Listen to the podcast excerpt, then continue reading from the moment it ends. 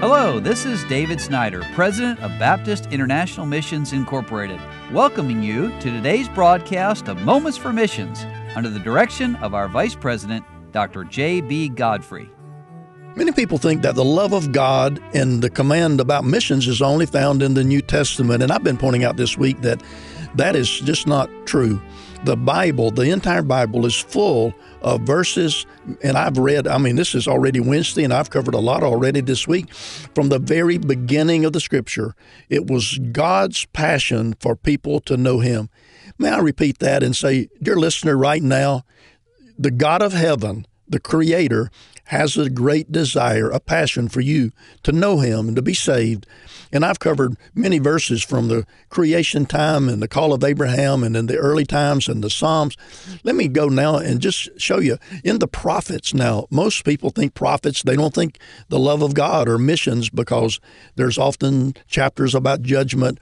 But listen to these verses Isaiah chapter 41 and verse 1 Look unto me and be ye saved, all the ends of the earth, for I am God and there's none else.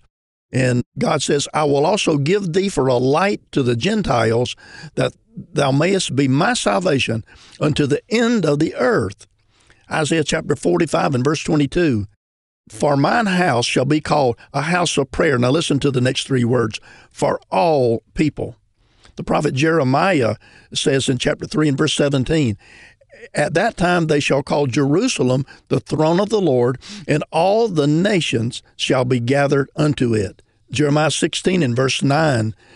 O Lord, my strength and my fortress, my refuge in the day of affliction, the Gentiles shall come unto thee from the ends of the earth.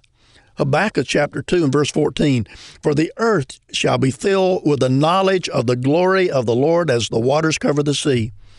Zechariah chapter 9 and verse 10 and I will cut off the chariot from Ephraim and the horse from Jerusalem, and the battle bow shall be cut off, and he shall speak peace unto the heathen. And his dominion shall be from sea even to sea, and from the river even unto the ends of the earth. In the very last book in the Old Testament, Malachi chapter 1 and verse number 11, part of it, For my name shall be great among the heathen, saith the Lord of hosts. May I just remind you that uh, God has a passion for everyone to know him. And not only do we see it in these verses, but think about the stories, the great stories in the Old Testament, the story of Ruth. And uh, go back and read that book and see how God loved this lady who was not from Israel but was a Moabitess.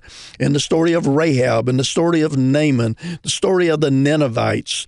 You read the books in the Bible, the book of Daniel, the book of Esther you see that God loves you, God loves us, God loves people, and He wants all people to be saved. And of course, if we see it all through the Old Testament like that, when you come to the New Testament, it's even clearer. Romans chapter 1 and verse 16 For I'm not ashamed of the gospel of Christ, for it's the power of God unto salvation to everyone that believeth, to the Jew first, and also to the Greek. 1 Timothy chapter 2 verses 3 and 4 For this is good and acceptable in the sight of God our Savior who will have now listen all men to be saved and to come to the knowledge of the truth. Mark chapter 16 and verse 15 and he said unto them go ye into all the world and preach the gospel to every creature. 2 Peter 3 9 The Lord is not willing that any should perish but that all should come to repentance.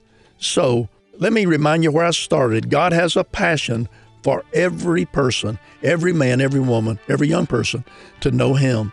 Look, for God so loved the world, it's not just a great verse in the Bible, it's a great truth we all should claim. You've been listening to Moments for Missions. For further information, please write to BIMI, P.O. Box 9, Harrison, Tennessee 37341, or call us at 423 344 5050, or you can visit us online at www.bimi.org. Until next time, may the Lord richly bless you.